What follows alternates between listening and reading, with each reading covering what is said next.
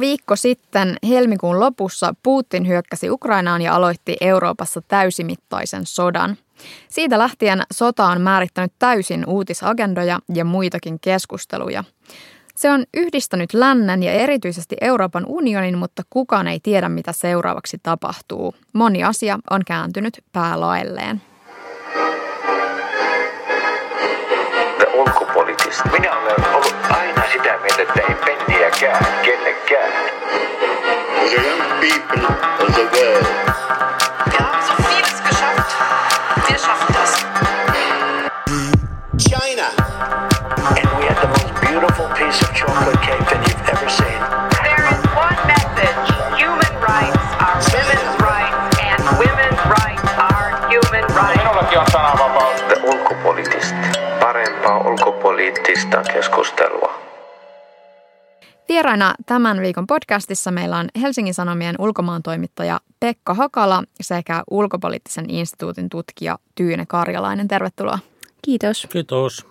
Ja jakson juontavat Annastiina Haapasaari eli minä sekä juontoparini Anni Lindgren. Nyt on tosiaan tässä seurattu viikon verran Ukrainan sotaa, jossa näin niin kuin jos voi sanoa hyvänä puolena on huomattu se, että Ukrainan puolustus on ollut odotettua vahvempi ja maalle on tuotu myös aseapua muista läntisistä maista. Venäjän armeija on kuitenkin myös hyvin valtava verrattuna Ukrainan joukkoihin ja sillä on nyt myös valko joukot tukenaan. Venäjän katsotaan nyt myös alkaneen entistä aggressiivisemmaksi iskuissaan ja ei kukaan oikein tiedä, että mitä siellä seuraavaksi edes ylipäänsä tapahtuu, niin Onko teidän mielestä ajalla merkitystä tässä sodassa? Jos siis miettii, että Ukraina vaikka voittaisi aikaa, niin voisiko sillä olla merkitystä lopputuloksen kannalta? Niin kyllä mun mielestä on. Siis joka päivä, jonka, joka tuota, Ukraina onnistuu vastustamaan hyökkääjää, niin mun mielestä pelaa Ukrainan pussiin. Te olette samaa mieltä. Kyllähän se niin kuin neuvotteluaseman kannalta, että Venäjähän toivoi tämmöistä nopeaa voittoa ja se, että Ukraina pystyy puolustautumaan ihan ensimmäisten päivien aikana, oli merkittävä asia sen kannalta, että länsi sai rivinsä kuntoon, EU pystyi keräämään itsensä, laittamaan mittavat pakotteet ja, ja tukemaan Ukrainaa. Kyllä, se, kyllä se aika on jo osoittautunut Ukrainan tueksi, mutta toki sitten siinä on se toinen puoli, että vaikka se niin kuin Ukrainan neuvotteluasemia äh, vahvistaa, niin sitten taas toisaalta onhan se jokainen päivä sotaa enemmän kuolleita siviilejä. Luvut on tällä hetkellä jo aivan käsittämättömän korkeita, jos ajattelee inhimillisen kärsimyksen näkökulmasta siihen, että siellä oli, oli rauha maassa Kiovassa vielä, vielä kuitenkin viikko, reilu viikko takaperin. Että, ja sitten tietysti se nimenomaan niin kuin mainitsit, että koko ajan väkivalta on, on hurjentunut, eli, eli Venäjä pommittaa tällä hetkellä siviilikohteita, mikä on, mikä on sitten järkyttävää ja se tulee tietysti sillä tavalla aika ei ole Ukrainan siviilien puolella. Venäjän UPin johtaja sanoi tuossa viikonvaihteessa, oliko New York Timesin haastattelussa, että hänen tietoihinsa mukaan Venäjä olisi varautunut niin kuin etukäteen kahden viikon sotilasoperaatio. Et siinä mielessä ehkä ei kannata vielä niin kuin riemuta kovasti niin kuin ukrainalaisten puolustuksen onnistumisestakaan, mutta kyllä mä luulen, että tämä on kuitenkin yllättänyt, yllättänyt tuota niin aika lailla maailman, että se ei selvästikään mennyt tuo operaatio aivan sillä tavalla, kun Putin ehkä on alun perin ajatellut ja siinä on ollut Venäjällä aika yllättäviä sotilaallisia vastoinkäymisiä – ja siksi toiseksi niin kuin, en mä keksi mitään muuta syytä kuin se, että hän haluaa esittää sen oman niin kuin tarinansa kautta, että tässä niin kuin kuritetaan Kiovan natseja ja pannaan ne järjestykseen. Muutenhan olisi kai toimittu samalla tavalla kuin Grosnissa ja Aleppossa ja Homsissa, eli pantu mattopommitukset mm. pystyyn, mitä nyt ei todellakaan ole vielä tehty. Mun käsittääkseni, noin, kun mainitsit noin siviilikohteiden tuhoamiset, mitä on yhä enemmän, niin ne on kuitenkin, kuitenkin tuota maavoimien aikaansaannoksia, että se on niin kuin raketti, tulta ohjus, ohjuksia ja, ja ehkä sitten myöskin noita, mä en tiedä miksi niitä sanoisi, lähinnä taidetaan kutsua heittimiksi näitä tuota, termopaarisia aseita, jotka on aika, aika tuhoisia. Sellaisia siellä on näkynyt. Niin ja kuten tuossa sanoit, niin tosiaan kukaan ei oikein niin kuin tiedä, että mitä tässä nyt tapahtuu. Mutta onko teidän mielestä niin kuin niistä lähtökohdista mahdollista peilata sitä, että mitä tässä voisi seuraavaksi tapahtua? Että mitä voisi olla sellaiset merkittävät siirrot tai käännekohdat? No sillä tavallahan tässä niin kuin, on niin kuin joko liennytyksen tai eskalaation päin suunta, että, että tietysti sitä tilanteen niin kuin entistä eskalo, niin kuin kovempaa eskalaatiota pelätään se, että se konflikti jossain vaiheessa vaikka leviää Ukrainan ulkopuolelle – Moldova ja Georgia on muita sellaisia maita, missä, missä voisi kuvitella jotain niin kuin tämän kaltaista tapahtuvan. Tai sitten, tai sitten toisaalta se, että, että onnistutaan jollain tavalla liennyttämään sitä vastakkainasettelua. Että nythän esimerkiksi ydinaseuhan riskiä on pyritty sillä tavalla liennyttämään, että, että Yhdysvallat on siirtänyt tämmöistä ohjuskoettaan, jota se oli, jota se oli suunnitellut. Että, ja tietysti näissä tässä liennytyksessä tarkoituksena olisi se, että sitten päästäisiin jossain vaiheessa neuvottelupöytään ja saataisiin tulitaukosopimus aikaiseksi. Sitten siitä on tietysti vielä pitkä matka siihen, että, että tilanne millään tavalla lähtisi normalisoitumaan, että, että sitten se vaan tarkoittaa kontaktilinjojen jollain tavalla vakiintumista ja, ja sitä, että, että ne kuumat taistelut ää, pysähtyisi. Mm. Nyt on hyökkäystä kuitenkin viikko takana, niin kyllä mä sanoisin, että ei varmaan, että vielä viikko menee aika lailla samalla tavalla. Mä voisin hyvin kuvitella, että ei tässä seuraavan viikon aikana vielä tällaisia erityisiä nytkähdyksiä suuntaan eikä toiseen. Nä, näin varmasti on. Nähdä. Ja nyt kun näin sanon, niin tietysti joku nytkähdys tulee heti huomenna, mutta saahan sitä yrittää ennustaa kyllä mä semmoisen arvion kuulin, että, että Kiovan valtaaminen on kuitenkin viikkojen operaatio todennäköisesti, että, että ei tässä nyt niin päivien päivistä varmaankaan puhuta, ellei, ellei sitten niin saada diplomatian saralla jotain suuria voittoja, mutta siihen ei, ei ole kyllä niin Venäjän suunnalta ollut, ollut näyttöjä, että, että, että todella huonolta, huonolta se tilanne näyttää. Mm. Onko näistä mainitsit Moldovan ja Georgian, niin onko niistä mitään merkkejä tai onko mitään viittauksia siihen, että ne voisivat olla seuraavia kohteita? No tietysti niillä on, on niin historiaa Venäjän voimankäytön ja, ja kontrollin kohteena ja, ja että ovat sillä tavalla haavoittuvassa asemassa. Ja nythän Georgia ilmoitti myös hakevansa EU-jäsenyyttä, että on sillä tavalla niin kuin aktivoitunut tässä, tässä sitten varmasti siitä innoittuneena, että, että myös Ukraina haki EU-jäsenyyttä. Mutta, mutta tietysti Venäjän huomio keskittyy tällä hetkellä Ukrainaan, että, että ei, ei ole ehkä nyt niin syytä, syytä mitään niin ennakoida nopeita tapahtumia siellä. Siinä on vielä sekin, että siellä Ukrainan rajoilla ja sisällä Ukrainassa niin on niistä vakinaisista joukoista, mitä Venäjän maavoimilla on käytössä, niin niin suuri osa, että ei heillä tavallaan ole Kyllä. kauheaa mm. resurssia lähtee muualle. Mutta siinä mielessä niin tässä voi ainakin lähipäivänä Suomessa olla niin ihan rentona, että eivät venäläiset Suomeen hyökkää, koska tuosta rajan takaa on, niin on joukot aika pitkälle siellä Ukrainassa tai ainakin siellä, siellä suunnalla. Spekuloidaan tuossa vähän myöhemmin vielä sitä Suomen roolia ja asemaa tässä. Venäjälle määrättiin nopeasti taloudellisia, poliittisia ja kulttuurisiakin sanktioita, joilla pyritään ajamaan Putinin hallinto ahtaalle kotimaassa. Kuinka toimivina te pidätte näitä sanktioita nyt? Oliko niille vaihtoehtoa? No tietysti EU, EU on niin kuin ennen kaikkea talousmahti siinä, missä Venäjä on sotilaallinen mahti Euroopassa ja sen takia taloudelliset pakotteet on se, mistä, mistä EU, mihin mihin EUn valta perustuu. Ja, ja kyllähän EU pystyy yllättämään sillä, miten yhtenäisesti, nopeasti ja ö, miten voimakkaita pakotteita saatiin aikaan. Sitten tietysti niiden niin kuin, toimintajänne on hyvin erilainen kuin sotilaallisen voiman, että, että se perustuu siihen, että Venäjän kykyä to, toimeenpanna ulkopolitiikkaa heikennetään ja se, se vaikutus tulee valitettavan hitaasti sitten ukrainalaisten näkökulmasta. Toki sitten ne henkilöpakotteet, joita on nyt kohdistettu Putinin lähi, lähipiiriin ja myös Putiniin, niin niillä tietysti voi olla sitten politi- politiikkaan vaikutusta nopeamminkin. Ja sittenhän on tietysti tehty näitä, kuten tämä lentokielto ja, ja kaikenlaisia muita sitten niin kuin liittyviä liittyviä. Saksa esimerkiksi pysäytti tämän Nord Stream 2 hankkeen etenemisin, jotka näillä on sitten niin kuin erilaisia vaikutuksia, että onko niillä vaikutusta siihen, miten Venäjän joukot etenee, niin ei, mutta sitten niillä on symbolista vaikutusta tietysti myös Ukrainalle ja, ja, ja se osoittaa Putinille sitä lännen niin kuin rintaman yhtenäisyyttä Tämä on oikeastaan ensimmäinen kerta, kun mä alan uskoa pakotteisiin, koska mä oon aina hirveän skeptinen ja, ja venäläistä naureskelee siis alkanut 2014 lähtien, niin kun poliitikot on vain ylpeilyt ja sitten jos joku ei ole siellä pakotelistoilla, niin se kiukutellut, että olen minäkin isänmaallinen, miksi en ole pakotelistoilla. Mutta tota, niin kuin näen, mitä nyt on tullut, niin nämä on kyllä niin rankkoja niin kuin irtisanomisia. Oikeastaan tähän alkaa olla kauppasaarto. Että tota, tämä tekee niin liiketoiminnan Venäjällä todella vaikeaksi esimerkiksi suomalaisille tai ruotsalaisille, kenelle tahansa. Ja, ja, ja tulee, tulee niin kuin vaikuttamaan niin kuin tietysti kansaa ja kansahan on tietysti valmis uskomaan selityksen, että se on Yhdysvaltain ja Euroopan unionin vika.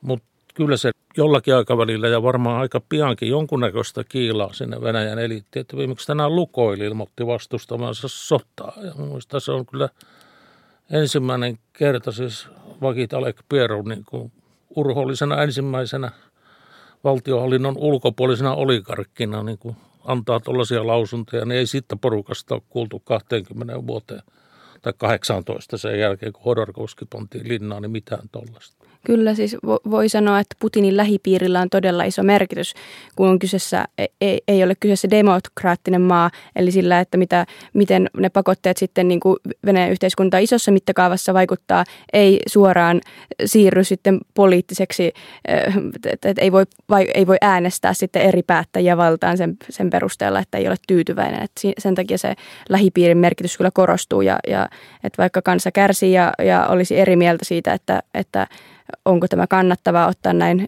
suuria taloushaasteita Venäjälle sitten tämän sodan takia, niin se ei niin kuin suoraan vaikuta siihen, että minkälaista politiikkaa niin Kremlissä tehdään.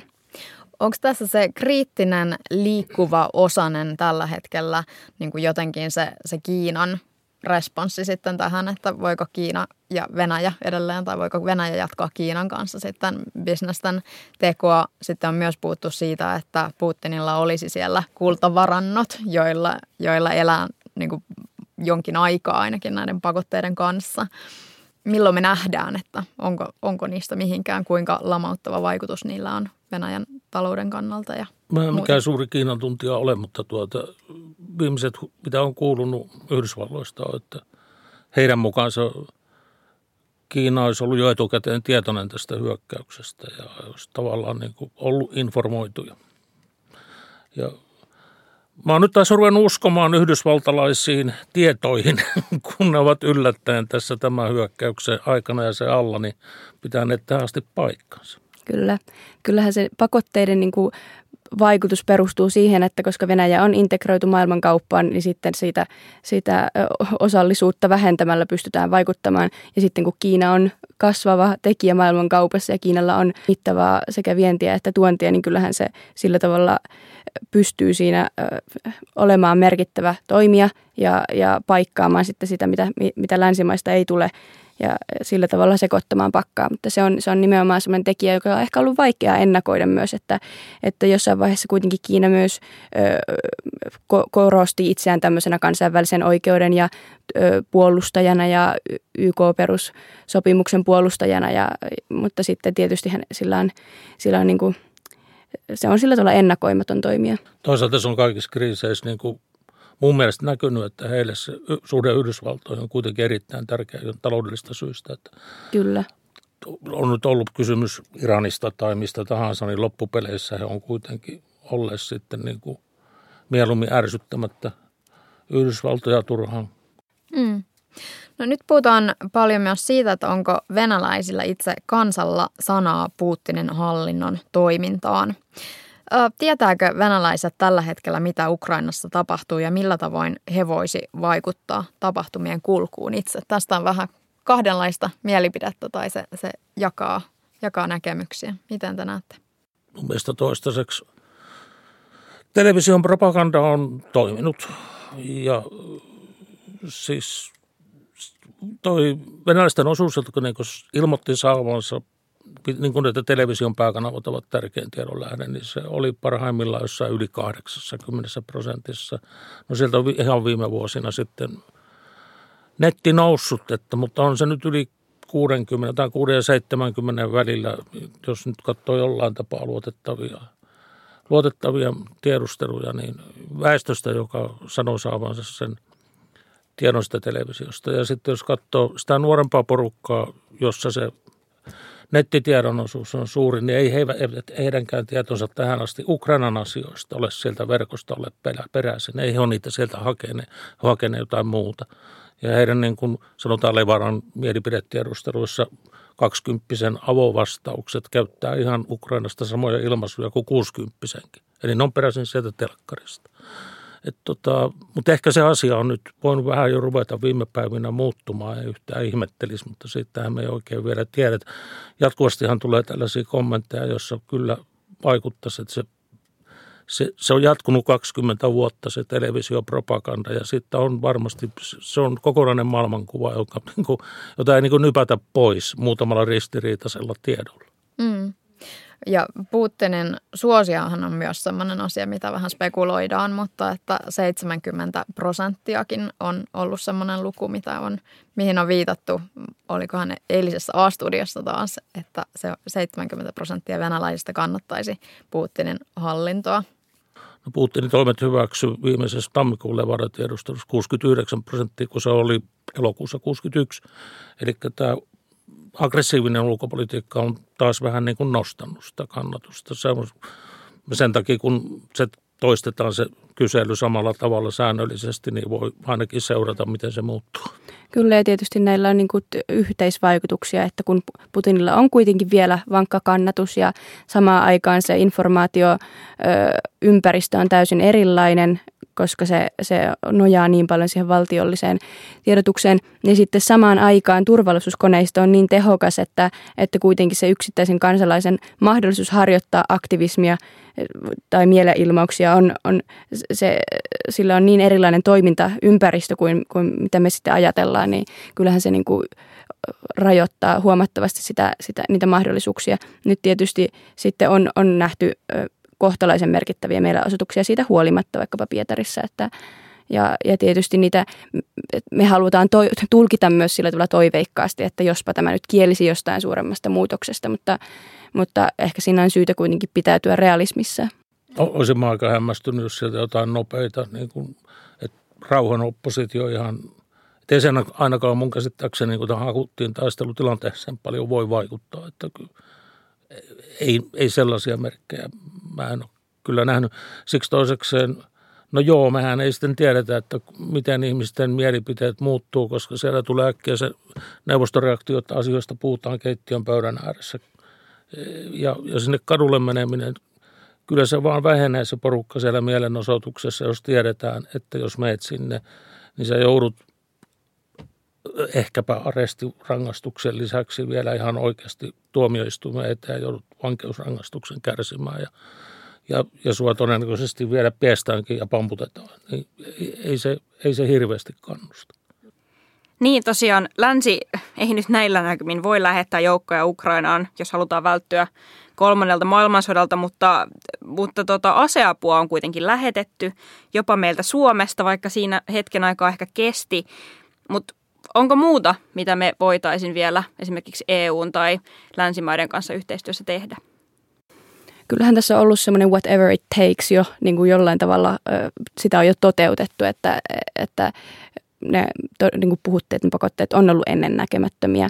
Asiantuntijat on vähän erimielisiä ehkä siitä, että mikä se energiasektorin pakotteiden merkitys olisi, että pitäisikö kaasuhannat laittaa kiinni tai siis lopettaa kaasun ostaminen Venäjältä ja, ja et, et onko sillä oikeastaan, niin kuin, no toki sillä on se, miksi he ei ole ryhdytty, on se, miten riippuvaisia ollaan, miten se haittaisi Euroopan maita, mutta sitten, että mikä se, sen vaikutus olisi tosiasiassa.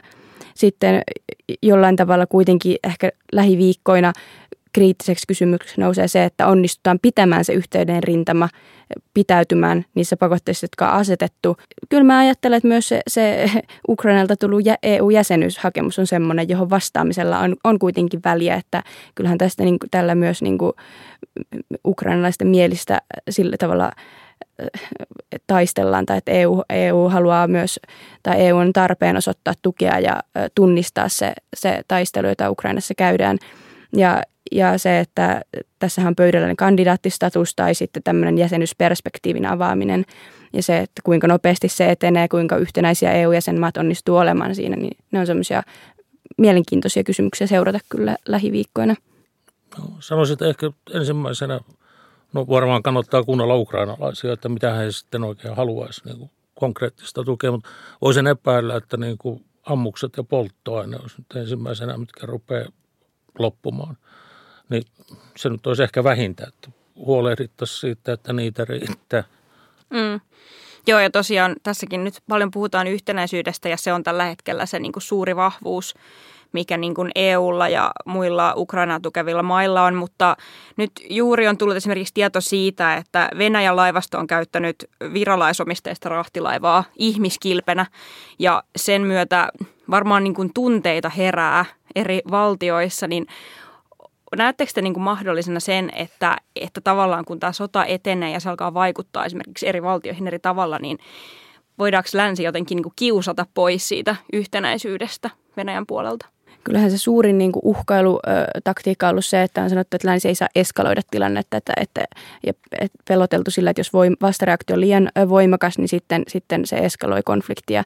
Ja, ja tietysti tässä niin kuin, se on ongelmallinen lähestymistapa siinä mielessä, että konfliktihan on eskaloitunut ihan jo ennen mitään vastatoimia, että, että siinä mielessä siinä ei ole perää, että se eskaloitus vaan sitten vastareaktiona.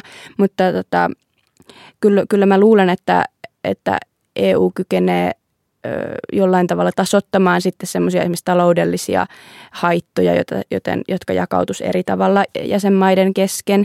Sitten tietysti maahanmuuttokysymys nousee nyt, tai muuttoliikkeitä. Sieltähän tulee siis ukrainalaisia, joilla on oleskelulupa 90 päivän ajan Schengen-alueella. Ja nyt tänään on ilmeisesti onnistuttu päättämään tästä tilapäisen suojelun direktiivistä, joka sitten mahdollistaa jopa kolmeen vuoteen asti oleskelun EU-maissa. Ja, ja et, et, mä, mä jollain tavalla uskon, että, että kyllä tämmöisessä kriisitilanteessa se yhtenäisyys on, on jopa todennäköisempää kuin sitten semmoisessa rauhallisessa ajassa, jossa, jossa sitten on varaa alkaa rivien rakoilla. Mä muuten sitä virolaislaivasta ehdin kuulla vaan uutisen. Silloin varmasti, no en tiedä, mutta ainakin jos itse olisin Ukrainaa puolustamassa, niin olisin kyllä miinottanut sen merialueen. Että, että tuota, sitähän on tämmöisissä tapauksissa aina vähän hankala tietää, että kenenkä tekosia mikin asia oikein on. Että tota, mikä mitäkin. No mutta kyllä Euroopan unionille tämä on varmasti ollut siinä mielessä riemuvoitto, että nyt ollaan yhtenäisempiä kuin koskaan. Kyllä ehkä noista tuommoisista incidenteistä vielä, että tietysti se, että jos, jos niin kuin EU-maa tai varsinkin NATO-maa tota, jollain tavalla joutuu semmoisen osalliseksi. Tässähän on ollut riskinä se, että vaikka kun näitä materiaalitoivituksia Ukrainaan viedään, niistähän on hyvin vähän tullut tietoa ihan strategisista syistä ja se näin, näin kuuluukin olla, mutta että jos semmoisessa toimituksen aikana sitten vaikka, vaikka joutuisi iskun kohteeksi, niin sehän siinä on niin kuin tietysti se eskalaatioriski kasvaa, kuten missä tahansa myös semmoisessa vahingossa tai että, että, että jos niin kuin, tai väärin tulkinnassa. Että, että kyllä tässä niin kuin pienilläkin tapahtumilla tämmöisessä sotatilanteessa, jossa on samaan aikaan sodan sumu ja samaan aikaan ne tulkinnat sitten voi olla todella, todella niin kuin pitkälle meneviä, niin se, se on, siinä kyllä se on, niin kuin varpailla on syytä olla. Ukrainalaiset on esittänyt tässä aloitetta jonkun päivän ajan, että lentokieltoalueen perustamisesta, ja sehän on kuitenkin hieno ajatus, mutta aika vaarallista. Että jos tämä joku menisi sitä lentokieltoa sinne valvomaan, niin aika pian oltaisiin tilanteessa, jossa niin kuin venäläiset ja jonkun NATO-maan koneet ammuskelee toisiaan. Se tuskin on se suuresti toivottu konfliktien eskaloitumistie. Sä arvelit Tyynä äskettäin tässä jos siihen palataan vielä, että, että et usko, että Euroopan unioni tai länsi ylipäätään tässä vaiheessa vielä alkaisi rakoilla, kun uhka on niin kova. Ähm, haluaisitteko tästä vielä jatkaa? Venäjähän on ja Putin on käpälöinyt niin kuin länttä monin tavoin ja tehnyt erilaisia hybridivaikuttamisoperaatioita ja levittänyt disinformaatiota, niin minkälaista tämmöistä kampanjaa ja operaatiota länteen tällä hetkellä kohdistuu? Onko mitään uusia, uusia juttuja, mitä on liikkeellä? No, no kyllä varmasti kohdistuu ja kuitenkin jokaisella jäsenmaalla on, on oma Venäjä-politiikkansa sen lisäksi, että meillä on yhteinen ulko- ja turvallisuuspolitiikka. Ja tietysti tässä ha, äh, niin kuin EUn toimintaa, vaikka sitä häiritsee se, että jos me tehdään ulko- ja turvallisuuspolitiikkaa koskevia päätöksiä, ne tehdään aina yksimielisesti ja siinä se, se riittää, että yhdellä maalla on kansalliset intressit ja sitten ristiriidassa sen yhteisen päätöksen kanssa ja sitten päätöksiä ei saada aikaiseksi. Että, että se, se nimenomaan voi, tulee kyllä olemaan haasteena ja, ja sitten tietysti on, ehkä sen Kiinan nyt voi tässä mainita, että, että sitten jos se vaikka aktivoituu jollain tavalla konfliktin suhteen, niin sillä on taas sitten omanlaisensa tavat vaikuttaa tiettyihin EU-jäsenmaihin. Että, että kyllä, kyllä se on semmoinen ihan olemassa oleva riski. Tietysti ne hybridiuhat, jotka mainitsit, ja, ja kyberhyökkäykset, niin niitä varten ollaan kehittämässä EUn e yhtenäisiä valmiuksia tässä strateginen kompassiprosessissa vaikka ja, ja että, että ei, ei niihin niin yhdessä vastaaminen ole mikään uusi asia. Se, to, totta kai se, se, että se kohdistuu aina yhteen maahan helposti kerrallaan, niin se voi, voi sitten sillä hetkessä jakaa rivejä. Onkohan tässä nyt näiden päivien hyökkäyspäivien aikana on tainnut olla nämä hybridioperaatiot kuitenkin kohdistuneet niin kuin sotatoimina Ukrainaa vastaan, että siellä on kaadettu verkkosi, hallinnon verkkosivuja ja tämmöistä ja ja, ja puolustus ja pääs, pääsekunnan tiedotus esimerkiksi on siirtynyt kokonaan Facebookiin, koska heidän omat sivunsa kaadetaan tämän tästä, mutta en mä tiedä, onko siis naapurimaat kärsin nyt niin kauheasti ja, ja siksi toiseksi mä voisin kuvitella, että Venäjälläkin ymmärretään, että se niin täkäläiseen mielipideilmastoon ehkä myöhäistä vaikuttaa. Että vaikka panisi pari trollia asialle, niin se ei paljon enää auta.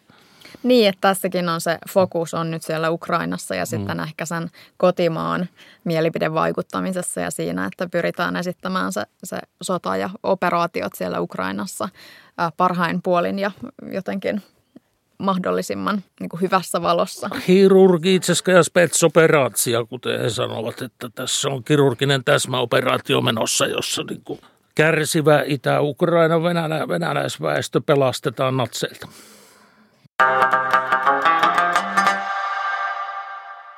Kuuntelet The Ulkopoliittista podcastia, jossa tänään aiheena Ukrainan sota. Vieraana studiossa Helsingin Sanomien Pekko Hakala ja Ulkopoliittisen instituutin Tyyne Karjalainen. Puhutaan tässä seuraavaksi vielä, laitetaan fokus Euroopan unioniin ja siihen, että mitä tämä kaikki tarkoittaa nyt meille ja myös meille Suomessa – Ukrainan kohdistuneen hyökkäyksen myötä EU ja länsi ylipäätään on osoittaneet poikkeuksellista yhtenäisyyttä vastauksessaan Putinin toimiin, niin kuin on tässä tultu toisteltua viime päivinä. Millainen merkitys sillä oikeasti on? Mitä siitä voisi syntyä? No kyllähän tässä niin kuin tietysti jollain tavalla tuntuu törkeältä ajatella, että mitä, mitä hyötyä tästä EUlle on tästä tilanteesta, mutta kuten on todettu, niin rivit on tiivistynyt ja se, että, että, että tässä on otettu sellaisia askeleita, kuten vaikka toimitettu tappavaa materiaalia EU, EU yhteisesti Ukrainaan, niin ne on sellaisia askeleita, jotka, joilla on merkitystä sitten unionin kannalta varmasti niin kuin tämän, tämän akuutin tilanteen jälkeenkin. Eli, eli siinä, tässä on kyse tästä Euroopan rauharahastosta, jota, jota nyt päätettiin käyttää sitten ase tarvikeavun toimittamiseen Ukrainaan. Ja se on hienoa, kun on tuollaisia rauhanrahastoja, josta saatte hieman aseita. Mm, kyllä.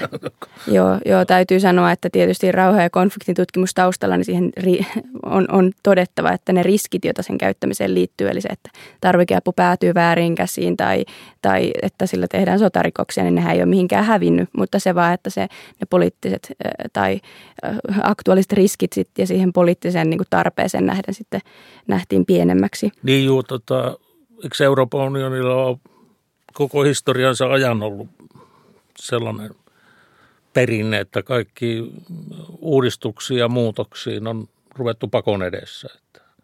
Kyllä, näinhän se sanotaan, että EU uusiutuu kriisin hetkellä. Aivan. Ja, kyllä se varmaan tässäkin. Mä, mä oon suuri federalisti, että mun mielestäni niin kuin, se, se pitäisi demokratisoida vaan se laitos. Kaksikamarinen eduskunta sinne Brysseliin ja sitten ehdottomasti sellainen Maastricht-tyyppinen sopimus voimaan, että mihinkään niin kuin nakkien väreihin ja ahventen perkkauspaikkoihin ei puututa. Kyllä.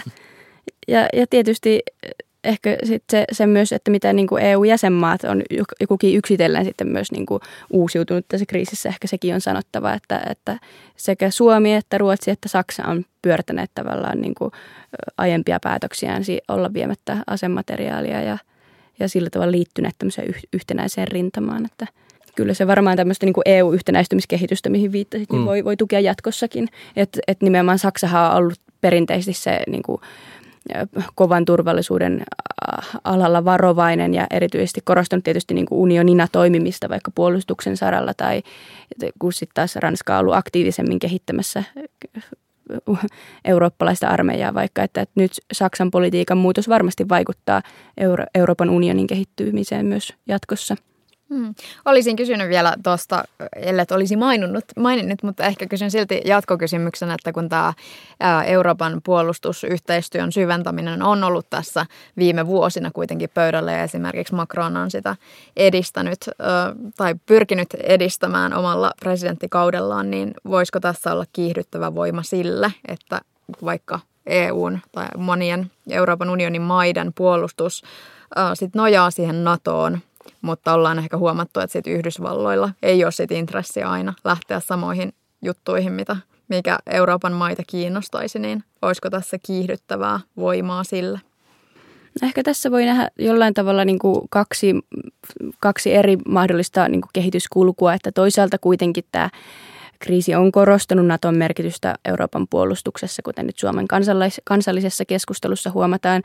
Ja, ja kyllä se niin kuin näen erittäin todennäköisenä, että, että Naton rooli Euroopan puolustuksen selkärankana säilyy. NATO on kuitenkin myös, myös niin kuin tiivistänyt riveään tässä kohtaa ja, ja sitten lähinnä kyse on siitä, että miten Euroopan unioni tukee, täydentää ja sitten toisaalta niin kuin, pystyy edes ottamaan huomioon tämmöisen koven turvallisuuden alalla toimimista.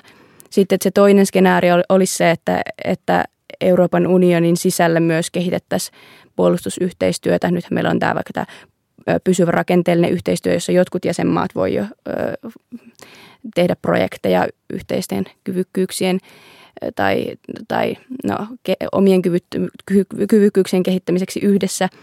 Ja et, et kyllä, kyllä sitä, sitäkin voidaan nähdä ja siihen tämä, tämä strateginen kompassiprosessi, jonka mainitsin, joka olisi tarkoitus tulla päätökseen nyt maaliskuussa, niin siihen se varmasti ot, näyttää suuntaa. Ja, ja kyllä niin kuin Eurooppa turvallisuustoimijana tällä hetkellä katsoo jollain tavalla sisäänpäin, että, että kyllä siihen niin kuin sisäiseen turvallisuuteen ja puolustukseen varmasti tullaan panostamaan, vaikka senaton rooli säilyy. Mm. Tuskin se Sauli Niinistö nyt pyrähtää kuitenkaan Washingtonin keskustelemaan soihdutuksesta tai etyk-juhlakokouksesta. Eihän hänkään Macronin kanssa mennyt, mennyt juttelemaan, vaan Bidenin, että kyllä se, kyllä se niin kuin aika selkeää, että kenen aseisiin tässä nojataan. Mm. Millä, millä tavalla te näette, että riippuvuus Natosta ja Yhdysvalloista vaikuttaa tähän asetelmaan nyt?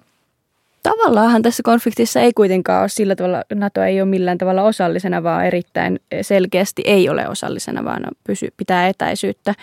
Ja et, se on enemmänkin se Naton pelotevaikute, joka, joka tietysti jollain tavalla on hillitsevä ja hillitsevä tekijä tässä konfliktissa. Ja sitten taas toisaalta onhan se sen konfliktin aihe, että, että voivatko maat suverenisti päättää ulkopolitiikasta ja liittolaisuuksistaan. Mä voisin veikata, että NATO, niin kuin sanoit, niin pysyy niin kuin Euroopan puolustuksen selkärankana ja ehkä sitten se, se niin kuin, jos siinä niin kuin euro oli jotenkin vahvistunut, niin voisi kuvitella, että se olisi ehkä sitten hieman enemmän jonkunlainen myös EUn sotilasosasto, eikä pelkästään niin kuin Yhdysvaltain, Yhdysvaltain johtama sotilasliitto, mutta, mutta, mutta kyllähän se sotilasmahti siellä rapakon takana on. Kyllä, ja tavallaan EUn niin kuin rooli Euroopan puolustus, tai se on niin kuin, vaikka NATO ja EU molemmat kehittyisi puolustuksen saralla, niin ne, kysehän kuitenkin niiden jäsenmaiden kyvykkyyksistä, jotka ne antaa sitten näiden li, or, kansainvälisten organisaatioiden käyttöön ja, ja tulevat niiden komentojärjestelmien osaksi, jos sellaiset olisi myös EUlla. Mutta tota, sitten se EU-rooli tässä, kun, kun kyse on kuitenkin yksittäisten kansallisvaltioiden kyvyistä, niin on ehkä tärkein niiden maiden kohdalla, jotka ei ole NATO-maita, että, että EU voi ehkä niin kuin tukea sitä, että ne Euroopan maat, jotka eivät ole NATO-maita, kuitenkin kehittää puolustustaan yhteensopivaksi sitten myös tämän NATO-kehyksen kanssa. Tähän asti tämmöinen koordinaatio on ollut kyllä, tai EU ei ole ottanut tässä roolia. Mutta Euroopassahan on myös tämmöisiä niin kuin jäsenmaiden ö, halukkaiden koalitioita, kuten vaikka tämä Joint Expeditionary Force, jota ö, Iso-Britannia vetää, jossa Suomikin on mukana, joka keskittyy Pohjois-Euroopan turvallisuuteen ja har- sotaharjoituksiin Pohjoisessa Euroopassa. Tämmöisiä niin kuin erilaisia kyhäelmiä, jotka sitten parhaimmillaan kaikki tukee yhteistä tavoitetta ja pahimmillaan sitten tietysti kuluttaa resursseja, jos, ne, jos niitä ei koordinoida. Suomi on tässä varsinainen noita ollut, koska me on korvattu sitä NATO-jäsenyyttä tämmöisillä lukuisilla erinäköisillä joint sitä ja joint tätä järjestelyillä. Mutta perimmiltään tietysti tärkein on Pentagonin ja Washingtonin yhteys. Kyllä, ja siinähän Suomi on ollut erittäin aktiivinen ja jollain tavalla erityisasemassa myös NATO-kumppanina. Jiha. Niin, siis joo, kaikenlaista pyöritystä ja suunnitelmaa ja Suomellakin tosiaan on erilaisia nyt reaktioita tässä niin kuin, ö, sodan uhan alla. Ja me tiedetään, mitä EU ajattelee, me tiedetään, mitä koko maailma oikeastaan ajattelee tästä tilanteesta, koska YK on yleiskokouksessa juuri 141 maata on tuominnut nämä Venäjän toimet. Ketkä se ovatkaan Venäjän liittolaisia? Se taisi olla Eritrea ja... Pohjois-Korea, Syyria ja valko tietysti. Joo, joo, joo. tällaiset luotettavat luotettavat ystävät siellä vielä Venäjällä jäljellä, mutta tota, tiedämme monen valtion ajatukset, niin tiedetäänkö me oikeastaan sitä, että mitä Putin tästä tilanteesta ajattelee? Onko meidän referenssinä edelleen se sodanjulistuspuhe vai onko sieltä tihkunut näkemyksiä? Mun mielestä ei kyllä sen jälkeen mitään uutta ole tullut varsinaisesti. Onko joku havainnut? Tämä on niin kuin puut, niin jonkunlainen lähes uskonnollinen projekti. Kyllä näin on, että, että ihan, ihan totta. Ja sitähän, niin kuin, kuten on puhuttu tästä niin kuin, hullun miehen strategiasta, että, ja, tai sitten täysin, niin kuin, täysin petoksellista puheesta, jossa viimeiseen asti sanotaan, että ei hyökätä tai, tai sitten viitataan todella paljon historiaan ja että se ei ole sitten välttämättä edes länsi tulkitsijalle ymmärrettävää, että mitä tarkoitetaan. Että kyllähän niitä Putinin viestejä on ollut todella vaikea hänen puheistaan lukea. Sitten toisaalta ehkä kyllähän nyt niin kuin jotain viestejä on nähty konkreettisesti viime päivinä. Myös Venäjä on sulkenut ö, oman ilmatilansa joltain länsiliikenteeltä. Se on ihan konkreettinen vastatoimi. Samoin sitten se, että nostettiin ydinaseisiin liittyvää valmiustilaa Venäjällä, että sekin on va, niin kuin reaktio sitten tähän lännen, lännen aktivoitumiseen, että, että sillä tavalla ehkä voi lukea niistä Putinin strategiaa sitten Ukraina ulkopuolella. Se on vähän vaikea tosiaan sanoa, että jos nyt perimmiltään, vaikka siellä niin kuin kansantalous on kuitenkin aika lailla Putinin aikana kasvanut, vaikeasta nollasta lähti jos on pystynyt asevoimia kehittämään, niin kyllähän se, mikä Venäjän todellisuudessa pitää suurvaltana, niin on ollut se ydinase. Ja siinähän on aina ajateltu niin, että se on niin kuin sellainen deterrenssiuhka, jota ei ikimaailmassa käytetä, mutta voidaanko me olla sitten ihan varmoja, niin sekin on tässä viime päivinä ruvennut vähän mietityttämään. Kyllä, ja tuohonhan se, sen valta perustuu, koska me ei voida olla varmoja. Jos me oltaisiin varmoja, että ydinasetta ei käytetä, niin sittenhän niillä, niillä ei ole sitä valtaa, mikä niillä on, että se valta perustuu nimenomaan siihen, että sitä voidaan käyttää. Ja... Me oltaisiin voitu vaikka ehkäistä tämä hyökkäys iskemällä Rostoviin ja niin edelleen jo etukäteen, jos heillä ei sattuisi olemaan sitä ydinasetta.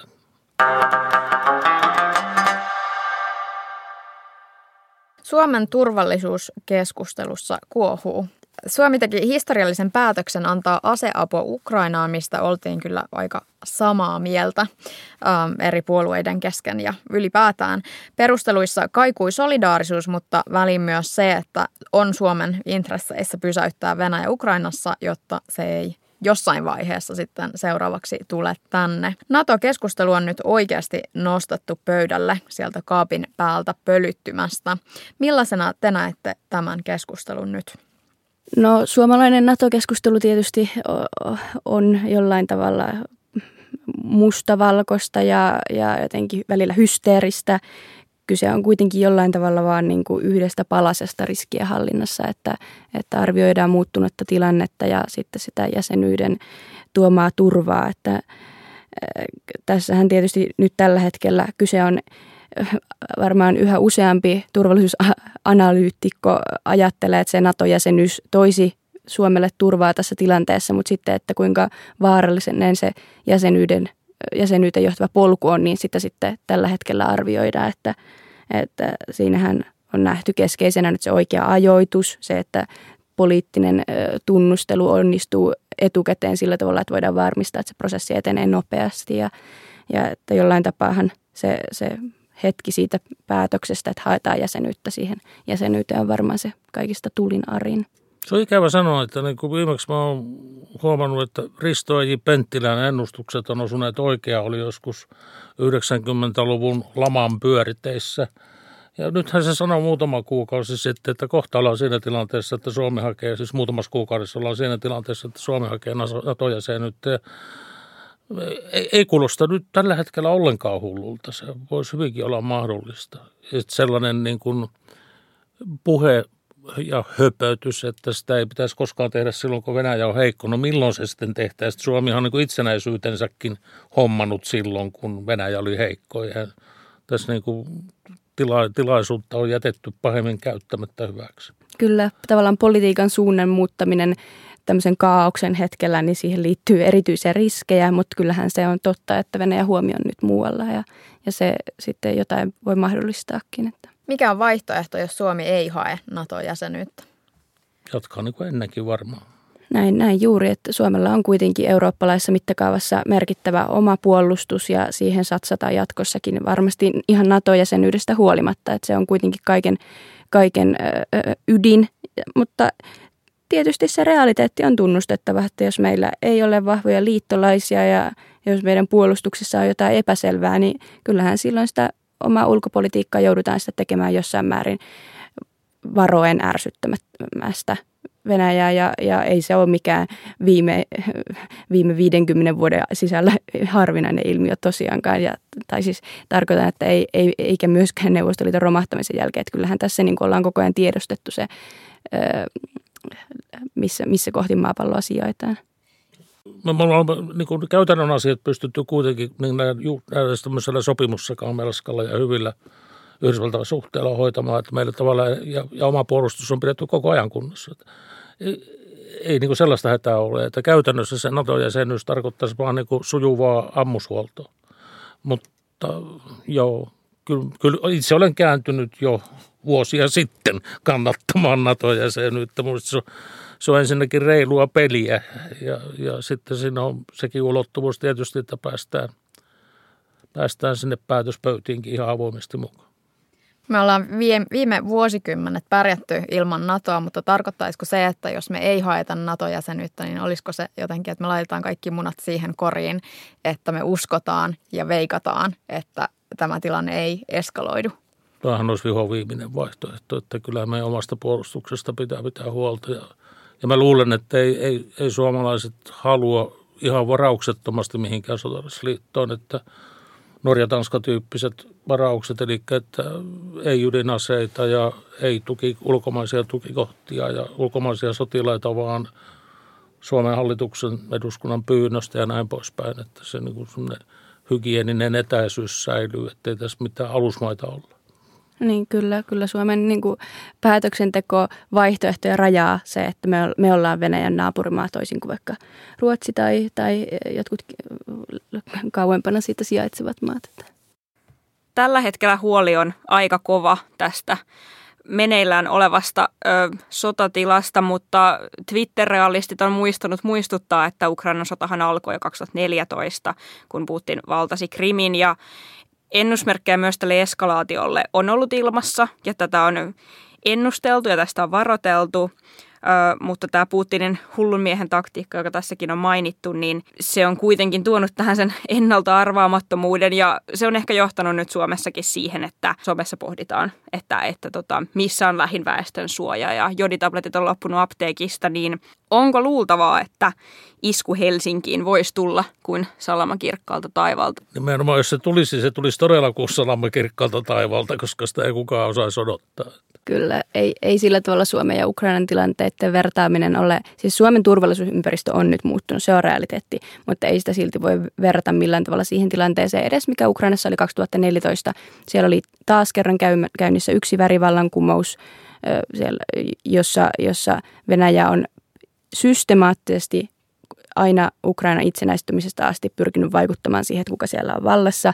Ja sitten kun tuli euromaiden, jossa, jossa Ukraina teki selväksi suuntansa kohti länttä, niin sitten siihen reaktiona Venäjä sitten aktivoitui niin Krimillä kuin sitten myös itäisessä, itäisessä Ukrainassa – ja, ja kyllä niin kuin Suomessakin se, se, että mihinkään niin kuin soteil, sotilaalliseen yhteenottoon jouduttaisiin Venäjän kanssa, niin kyllä sitä edeltäisi suhteiden huonontuminen, neuvottelu ja vaatimuksen asettelu ja, ja ei, ei, ei ole mitään syytä uskoa, että Suomeen kohdistus nyt mitään sotilaallista uhkaa. No ainakaan niin kauan kuin tuo tilanne Ukrainassa on päällä, koska jos Venäjä nyt haluaisi ryhtyä vastaavaan laajaan maaoperaatioon, niin sen täytyisi kutsua reserviläisiä riviin, koska sieltä ei enää sitä vakituista porukkaa riitä tarpeeksi. Silloin tullaan sisäpoliittisiin vaikeuksiin. Silloin rupeaa sotilaiden äidit pitämään ääntä ja silloin rupeaa tulemaan alueiden pääkaupungeissa mielenosoituksia, kun tulee omia poikia sinkkiarkussa tai muovipussissa takaisin ja niin poispäin. Et tota, mutta mistä me tiedetään? Eihän tuo nyt kovin järkevältä ole tähänkään asti näyttänyt. Niin, jos tähän loppuun pitää vielä nyt ottaa kristallipallot esiin, se on aina yhtä helppoa ja mukavaa näin ulkopolitiikassa, niin tota, miten te arvioisitte, kuinka ennalta arvaamaton tämä tilanne on tai onko teillä jotain ennustetta siitä, että mitä näin Suomesta katsottuna tässä seuraavaksi tapahtuu? Jos tässä järjellä pitäisi ajatella, niin voisi vois ehkä sanoa, että Putin on tehnyt uransa pahimman virhelaskelman ja, ja tuota, hänen aluksensa sanotaan se uppoo, mutta kuinka paha se vuoto on, kuinka pitkään se saa pidettyä sitä vielä pinnalla, niin sitähän me ei tiedetä. Se voi jatkuu vielä vuosikausi. Et kristallipalloni ei kerro, että kuinka pian Putin ja Putinin hallinto romahtaa, mutta kyllä se sille näyttää, että tämä on niin lopun alku.